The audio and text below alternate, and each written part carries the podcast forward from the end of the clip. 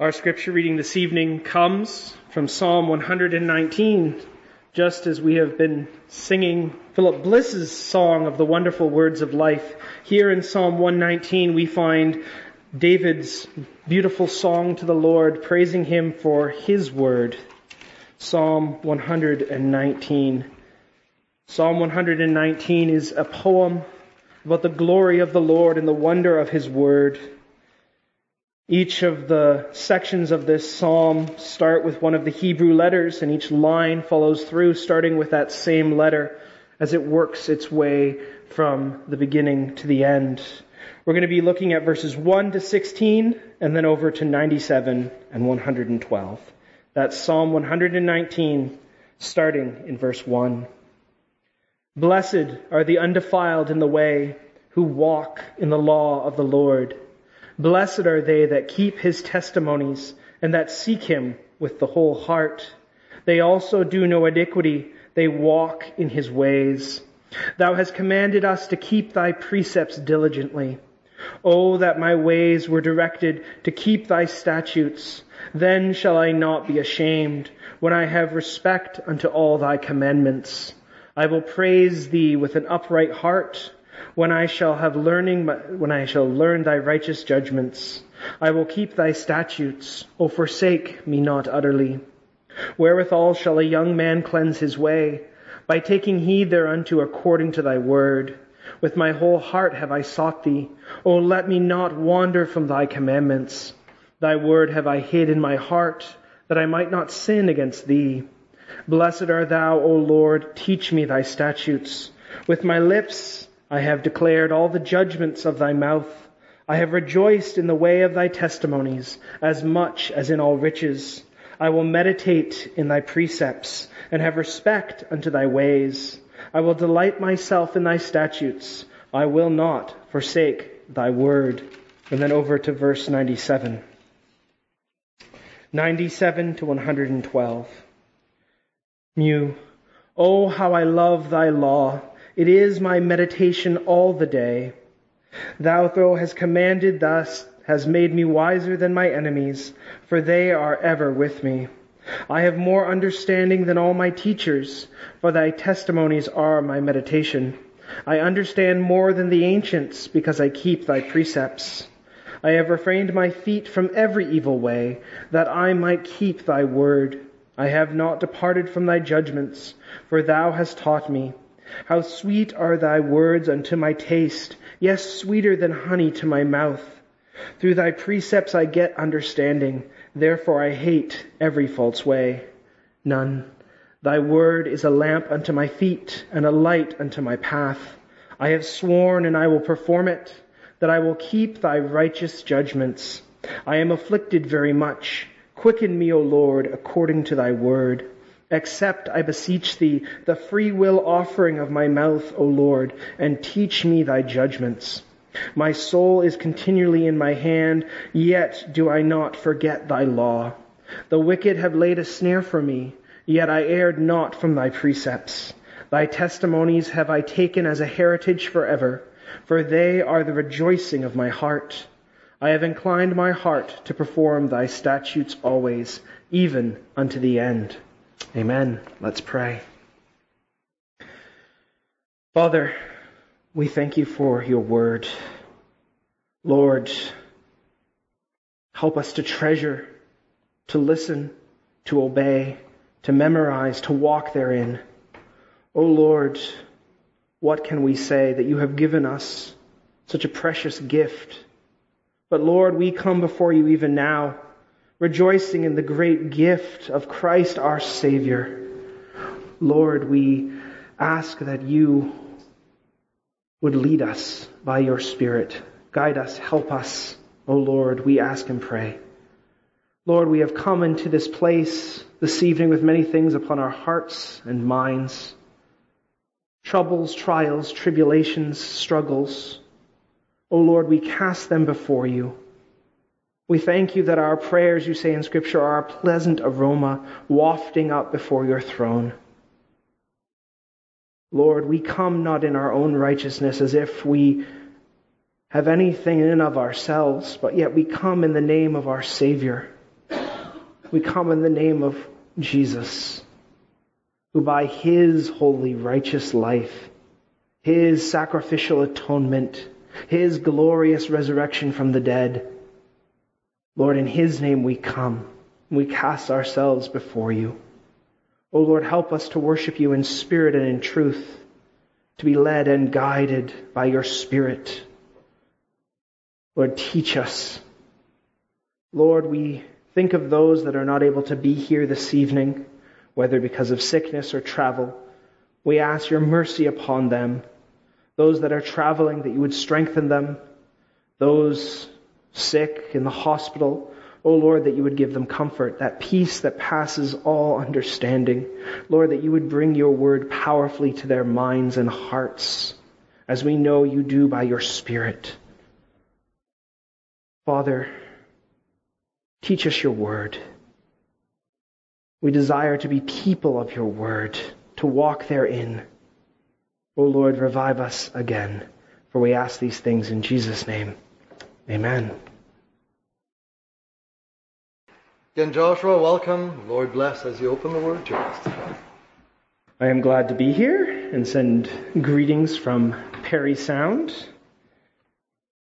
I was when I was with you last month, we started looking at 1 Peter, and we're going to continue in 1 Peter this evening in 1 Peter chapter 2. Um, I was laughing that today has been quite an interesting day. Um, we woke up and we were getting ready to, to go to church as normal, and as we were preparing breakfast, the power goes out on us. And it's a beautiful sunny day. And so, why is the power out?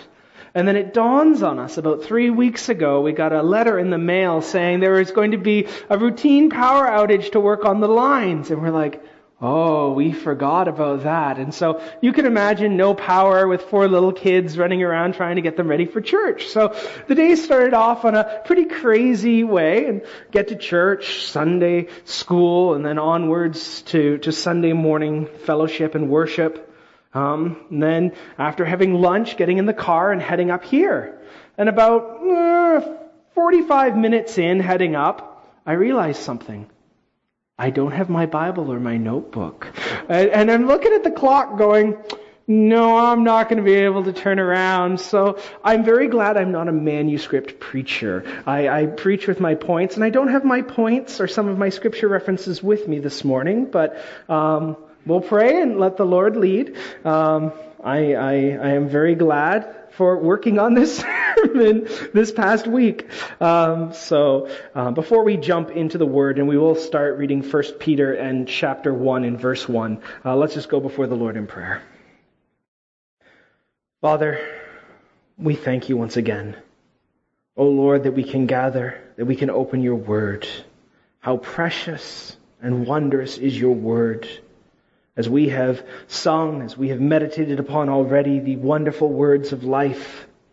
Lord, that your word is sharp, powerful. Lord, that by your word you work through your spirit, by your spirit to transform, to mold, and to fashion. Lord, we stand in wonder at your holy word. We ask that you would illuminate us and guide us by your Spirit tonight. Show us wonderful things from your word. Yes, Lord, strengthen, encourage us, build us up, mold us more and more into the image of your Son, our Savior. But Lord, also rebuke us and correct us. Lord, show us our sins that we may flee unto you, confessing them, knowing that you make us clean. You revive us again, O Lord.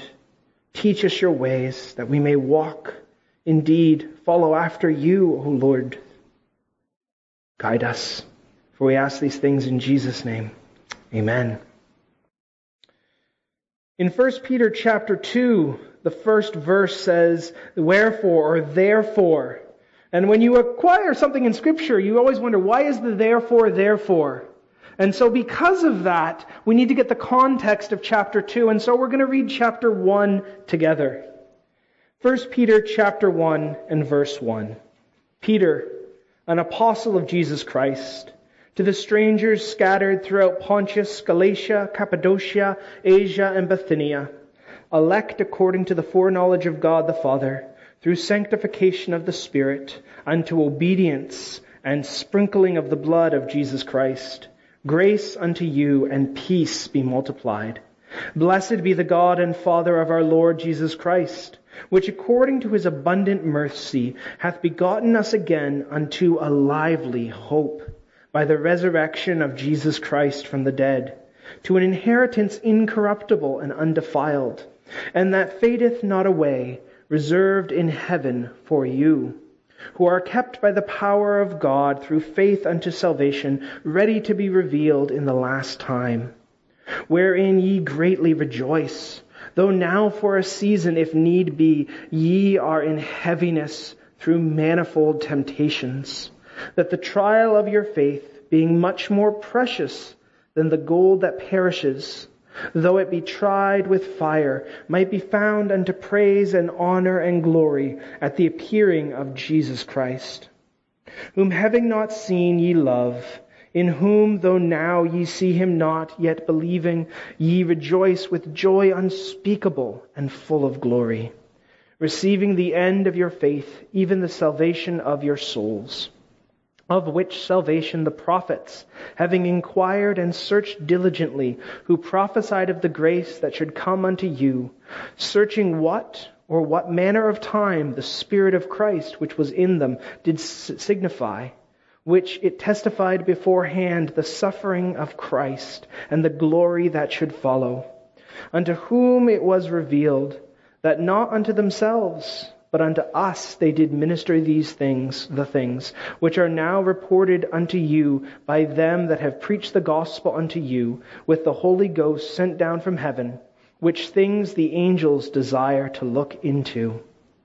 Wherefore gird up the loins of your mind, be sober, and hope to the end for the grace that is to be brought unto you at the revelation of Jesus Christ as obedient children, not fashioning yourself according to the former lusts of your ignorance, but as he who hath called you is holy, so be ye holy in all manner of conversation.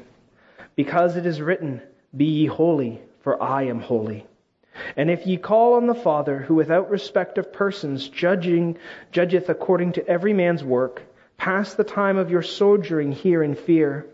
For as much as ye know that ye were not redeemed with corruptible things, as silver and gold, from your vain conver- conversion received by tradition from your fathers, but with the precious blood of Christ, as of a lamb without blemish and without spot, who verily was foreordained before the foundation of the world, but was manifest in these last times for you who by him do believe in God, that raised him up from the dead and gave him glory, that your faith and hope might be in God.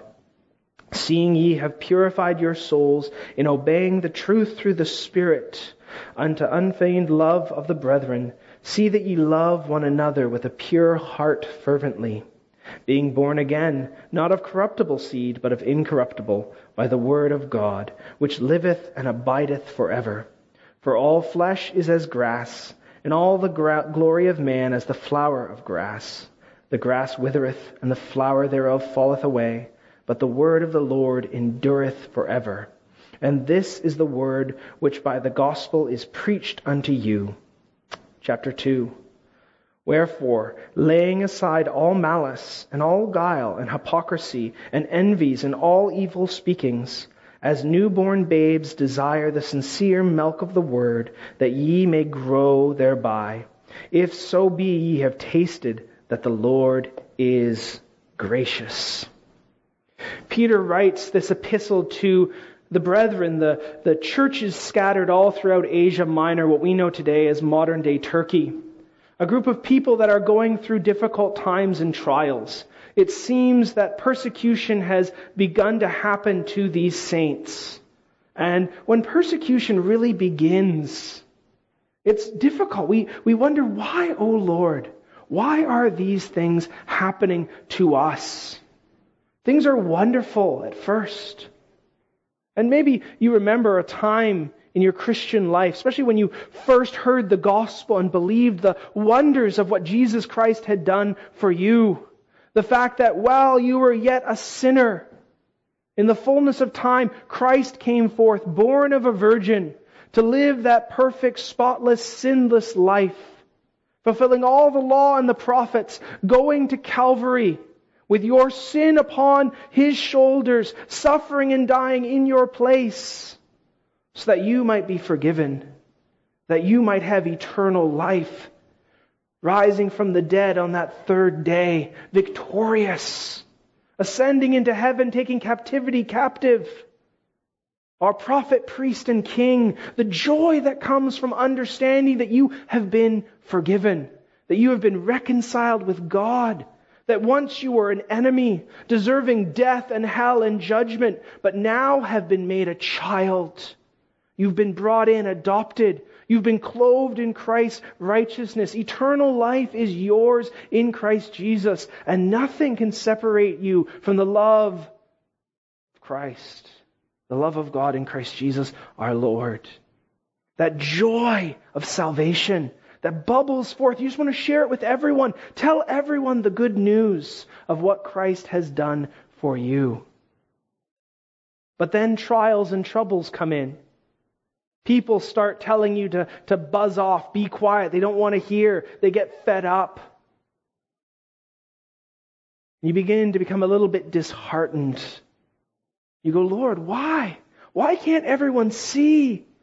See the wonder of what Christ has done. Maybe we even look at our fellow brothers and sisters in the church and we wonder, where's the excitement? Where's the joy? That Christ, Christ has come and we have been made new. And so our hearts begin to, to fill with darkness. And then in the case of the believers here that Peter writes to, physical persecution begins. They've been kicked out of the synagogue, those that were originally Jews and are now facing the full brunt, as it were, of being under the Roman thumb. For they no longer are protected by being in the synagogues. The Jews were given a special place in the Roman Empire. As long as you were a Jew, you didn't have to bow down to the different idols of the Roman Empire. You didn't have to burn a pinch of incense and call Caesar God, Caesar Lord. But many of those early Christians, as they left the synagogue or were forced out, then entered into this no man's land. Yes, they were worshippers of the Jewish Messiah, Jesus, the one whom the Old Testament speaks of. But his people had forsaken him, and the gospel had gone to the Gentiles. But now, what were they to do? Now they were expected to burn that incense to say, and say, Caesar is Lord, which no Christian could do, for only Jesus is Lord. And so troubles and trials came upon them that will only intensify as the years go on. Even as Peter writes this letter, he feels the sting of persecution and in a few short years will be crucified for confessing that Jesus Christ is Lord. So he writes to a people that are burdened, that are wondering, that are troubled. And he writes to encourage them. He writes them to remind them of what Christ has done for them. To remind them that Jesus Christ came and that he died and that he rose again and that in Christ we have eternal life. And Peter reminds them that in the here and the now we have troubles and trials and tribulations. We will be refined as gold in the fire. But one day we shall see him. Either he shall come again on that glorious day, or we will go to be with him. But either way, Peter calls them to stand fast. Remember the resurrection. Remember the hope of glory. Remember who it is that we worship a holy, righteous, just God who will one day judge heaven and earth. Peter encourages them to think about the judgment that is to come. One day all things will be set right. There is coming a day where every tear will be wiped away and the judge of all the earth will put everything right. Here and now, It seems that everything's in chaos. You turn on the news and hear of wars, rumors of wars. You hear of injustice here and injustice there, and you wonder, Lord, why? How can a just God allow these things? But one day everything will be brought to judgment. And Peter reminds them of that. Even though it seems that the wrong is right, even though it seems that darkness is overcoming the night, these things are not so. For holy God rules and reigns, and we can trust in him. Be holy, for I am holy. And out of that, Peter says, this ought to help us as we walk the Christian life.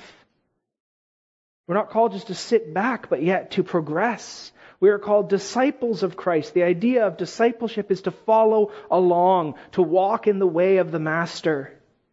And so Peter encourages them to pursue righteousness, to strive for holiness. And as he continues to apply that, we get to chapter 2. And Peter says, because of these things, because of who Christ is and what he has done, now we, as his disciples, are called to put off, to lay aside all malice and all guile, and hypocrisy and envies, and all evil speakings. These things that, excuse me, these things that get in the way of our discipleship. It's gardening season, or at least it will be if we don't have any more frosts. And we all know that when you plant your, your flowers or your tomatoes or everything, that you have to be careful to, to weed, to get rid of those weeds, or they come up and they choke those plants. And the same thing is being said here by Peter. Peter says, Be careful, for those weeds that are growing in your heart will choke righteousness. They'll slow down your Christian walk. They'll get in the way. They'll choke it.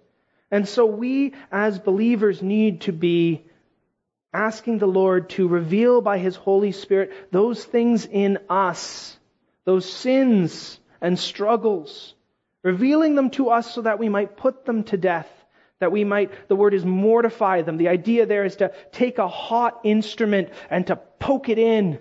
The idea of a sword, blazing hot, pushed into a wound to cauterize it, to kill any bacteria, any germs. We must be on our guard, for here in the flesh, we struggle against the world, the flesh, and the devil. And Peter here, lay off, take off, lay aside. Peter wants us to take those things that so easily beset us and to take them off. But more than that, there's a principle within Scripture that we find over and over again. Paul loves using it, and Peter loves using it here. The idea of taking off and putting on. Nature abhors a vacuum.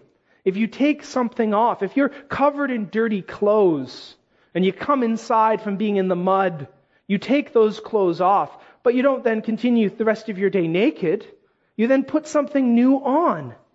And that's what Scripture again and again speaks of. When we are called to put sin to death, when we're called to lay stuff aside, we're then called to put on or to take up.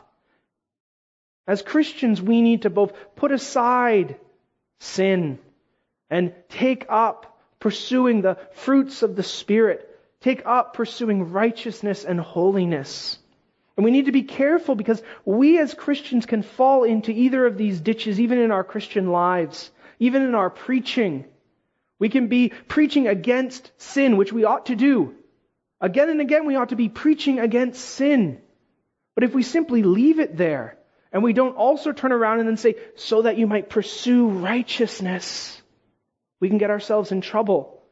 And there's also the flip side. I think that it's so much easier on this side today. Pursue righteousness, pursue right, but now don't talk about killing sin. Don't talk about what sins need to be laid aside and put to death. We need to have both. And I pray for you guys as a church. I know it's hard when you don't have a, a continual pastor because it's, it's easy to have imbalances when you have guest speakers all the time. Because I don't know who preached last Well, I do kind of know some of the people who are preaching here, my father in law being one of them. And you do have a lot of regulars, which I'm very thankful for. And so you get some more regular exposition. You get men who kind of know what's been said in the past and, and build off that. That's an important aspect of ministry. Holding these two things in tension. Because the text will sometimes push you really to speak against sin this week and next week to speak on pursuing righteousness, but the two must be held together. I, there's pictures online of people who only work out maybe one of their arms. Maybe you've seen them. They're really disturbing. Big muscle bound arm and the other side is so weak and flimsy. And we can easily fall into that in the Christian life, working one muscle without the other, without any balance. So Peter here begins by saying, lay aside. And in a second, in verse 2, he'll say, take up. But first, he wants us to lay aside all malice, all guile, hypocrisy, envy. Here, Peter is very much looking at those things in our hearts and our minds that poison our relationships. He's first and foremost thinking of in the church, and then, of course, outside the church. But he starts in the family of God. The idea of malice, the, the, the, the root word in the Greek is, is a, a burning despising within a family. When we hold things against others, and we will not let it go. Malice and guile, hypocrisy, envies, and evil speaking. How easy it is to fall into the trap of speaking good of someone out in the open, but behind closed, doors, whispering and attacking that person, bickering and fighting. Peter would say, those things, that's what we see in the world, but that ought not to be in the church. If your brother and sister has sin in their life, bring it before them, even as Jesus teaches in Matthew. If there's a fault in someone, bring it to their attention. And hopefully, in, in Christ's likeness, they will admit that and seek forgiveness. And then, if it's interpersonal, seek reconciliation. But oftentimes, bickering and malice comes from just someone doing something we don't like in a way we don't like, and we let it sit and bubble its way in our hearts until we just can't stand that person. Paul speaks of that in Philippians with Pris- uh, not Priscilla and Aquila. I'm going to forget their names. The two ladies in, in Philippians that are arguing with each other. Constant. And Peter, uh, Paul says, ladies, remember, seek peace with each other. Don't let your bitterness break out and destroy in the church. Far too often there have been churches that have split, not over doctrine, but over personalities, over people bumping heads and bickering. We are to put these things to death. Remember, as Peter has just talked about in chapter 1, be ye holy, for I am holy. Look upon God. Gaze upon him and see our own sin. See his glory, his righteousness, his justice, his sovereignty, and his love. Gaze upon him who so loved you that he sent forth his son and loved your brother and sister in Christ so much that Christ would die for them as well. Remember why you have been united together in Christ. Put to death these things. Put them to death. Let them have no place in your heart and mind. Pray against them. Lord, help me. Help me to not let bitterness into my heart. Let it not bubble forth into malice and guile. Let me not speak like a hypocrite, but yet my yes be yes and my no be no. May I not break your glorious commandments. What is the second part of the law? To love your neighbor as yourself. And each of these things in this verse are against that. You're not loving your neighbor, you're speaking against them. And so Peter says, put these things to death.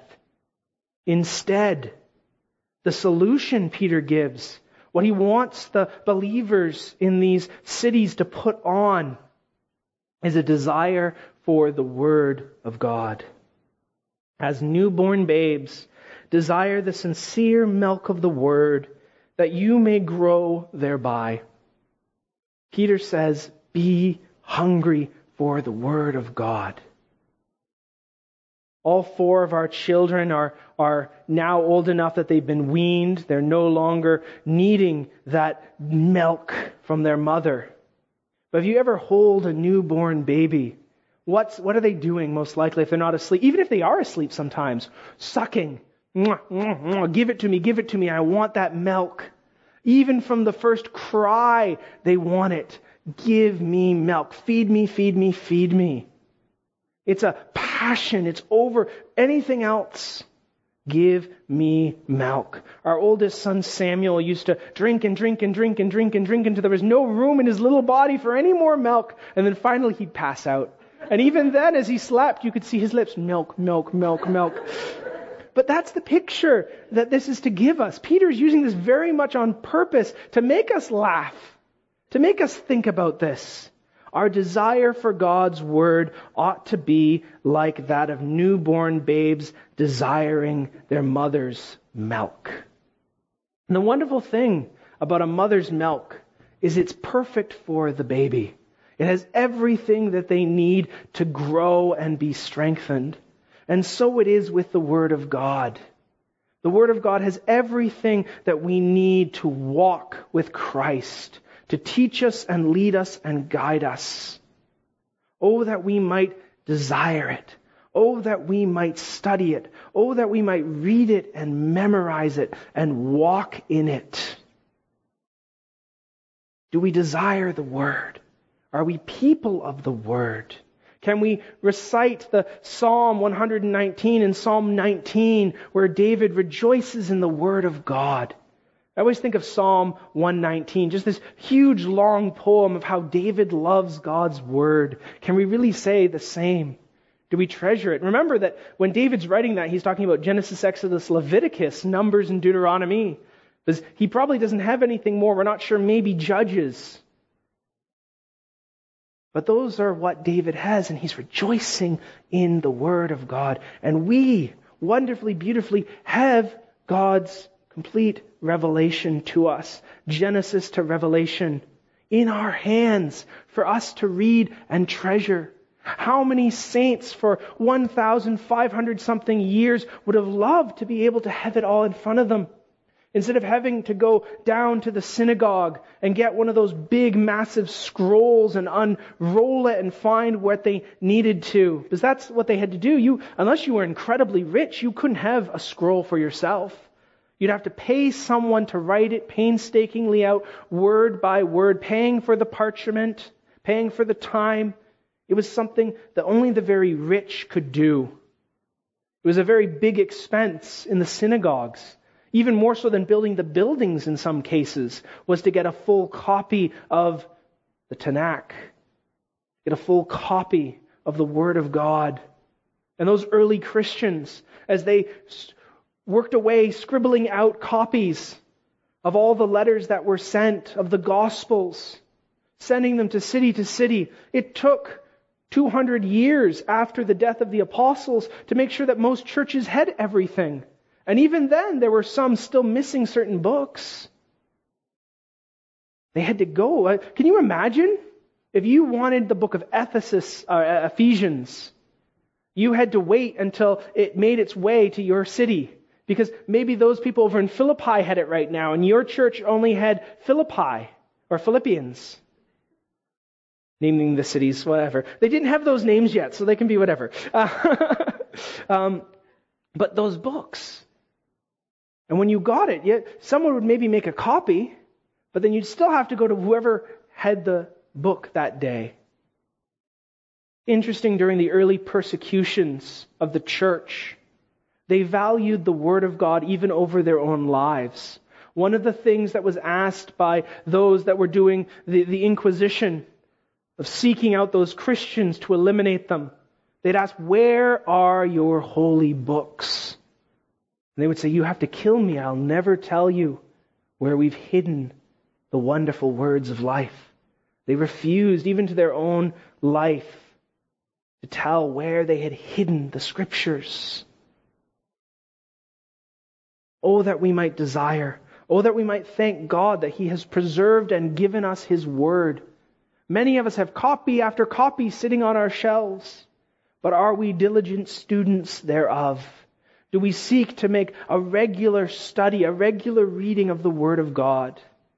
One of the, the fascinating things when you look at Scripture is that we are commanded to be students of the Word. We're commanded to be in the Word.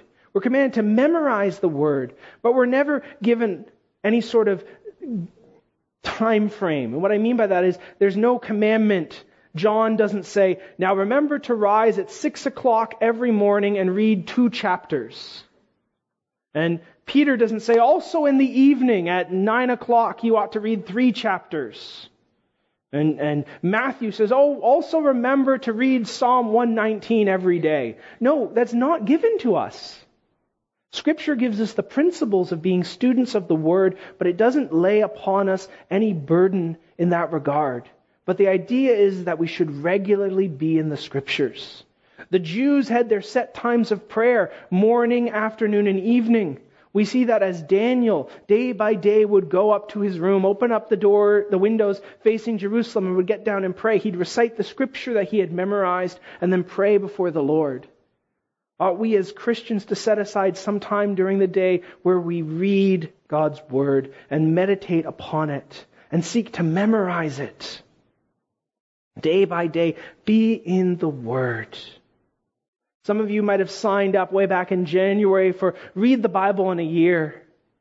And if statistics are true, most of you have stopped somewhere in Leviticus and you haven't gone any further.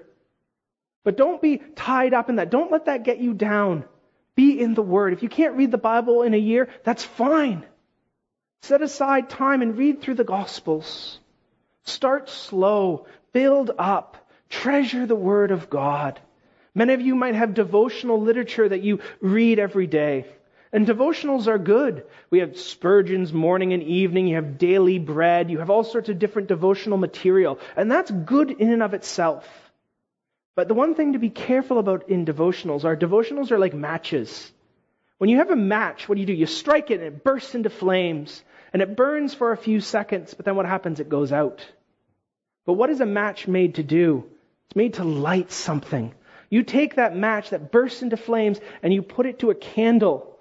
And the candle wick catches fire and the candle burns and burns and burns and burns. And that's what devotionals are designed for. To light the flame as it were, that we might go into the Word and be fed thereby. God has promised to bless His Word, not those devotionals per se. And so we need to be careful that we don't let devotionals actually take us away from the Word of God. And every writer of those devotionals would be horrified by that. They want us to be people of the Word. They're guiding us so that we might read more of the Word. Each of those devotionals has scripture references. Look them up, read them, meditate on them. Be people of the Word. Strive as much as you can to set aside a regular time during the day to be in the Scriptures. That regularity helps. If you just say, well, I'll just try to read a, a, chapter or two or something during the day, if you don't set aside the time, it just won't happen. It just won't happen. Set aside some time. If you miss a day, don't worry about it. Just start again the next day. Read the Word. Let the Word of Christ dwell in you richly. The Word has power as it is used by the Holy Spirit. God will bless His Word and His Word will not return void. It's amazing how words that we've read and thought over in the past will be brought to our minds in the midst of struggles and difficulties and trials. We're like, where did that come from? And I've heard testimony and testimony and testimony of people saying, the Lord brought this scripture into my mind. Like, I haven't looked at that scripture in a while, but it just came powerfully to my mind. We need to be in the Word. And we need to strive to memorize the Word. Memorize it. In the past, this was so much more present because people didn't have the word written out for them. That what they had, they had to memorize. We in our day of, of pulling out my phone and it has all the Bible in and, and it's right there. And it's great because if I'm sitting down in a coffee shop with a gentleman from the reservation, I can find whatever native language is his heart language, his home language, and I can find it for him, and he can read it if he wants. It's wonderful. It's amazing. But yet we ought to treasure it in our hearts so that we know it. Start memorizing the Word of God and start small. Start memorizing a verse here or there. I always recommend to people start with the Romans Road. Memorize those verses in Romans. Beautiful, wonderful verses. Move on to Psalm 23, Psalm 1, maybe 1 Corinthians 13, the great love passage.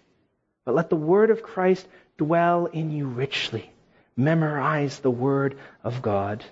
Growing up, there was a gentleman that I knew that had the majority of scripture memorized.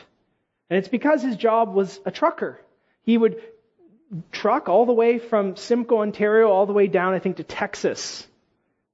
Just a single guy in his truck. And what he'd do, first with tapes and then with CDs, put them on and listen to the scriptures. Again and again. He said he wore out 12 sets of tapes and a couple CDs. But that's what he'd do. He just listened to scripture. And he said, honestly, he's like, sometimes I wouldn't be paying attention to what was being said. But over time, he says, after you listen to something a couple hundred times, it gets into your head. And he did. He could memorize, he could just start reciting whole books of the Bible. I've never met someone who, who could just memorize that much. Now he would, he would laugh. He says, you tell me chapter and verse and I, I'll, I won't be able to help you. But you start me on a verse and I can just keep on following from that on and on and on and on. But the word of Christ was dwelling in him richly. He made it an effort to memorize the word of God. And that's even for us. There's something wonderful about putting on a CD or MP3 or whatever of God's word and listening to it, even as we travel.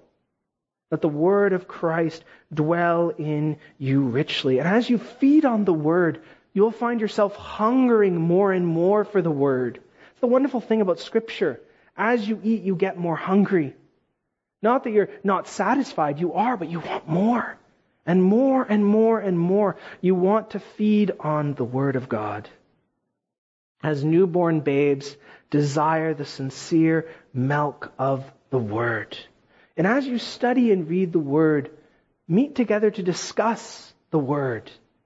We in our North American culture have gotten into um, really individualistic ways of reading Scripture in the fact that we read our devotionals and yet we don't come and discuss it and talk with each other.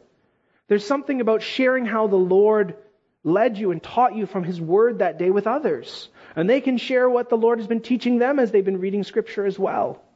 Something of that building each other up, the one with each other. And as we gather week by week, Sunday by Sunday, I think Wednesday or Thursday for you guys for, for Bible studies, feeding on the Word together, hearing the Word proclaimed, our desire. Hence why in Hebrews we're called not to forsake the gathering of ourselves together. One of the reasons is that we might be under the ministry of the Word that we might hear the word proclaimed and exposited, so that we may feast thereon. Hunger, hunger for the word, and it will satisfy. As newborn babes desire the sincere milk of the word, that they may grow thereby.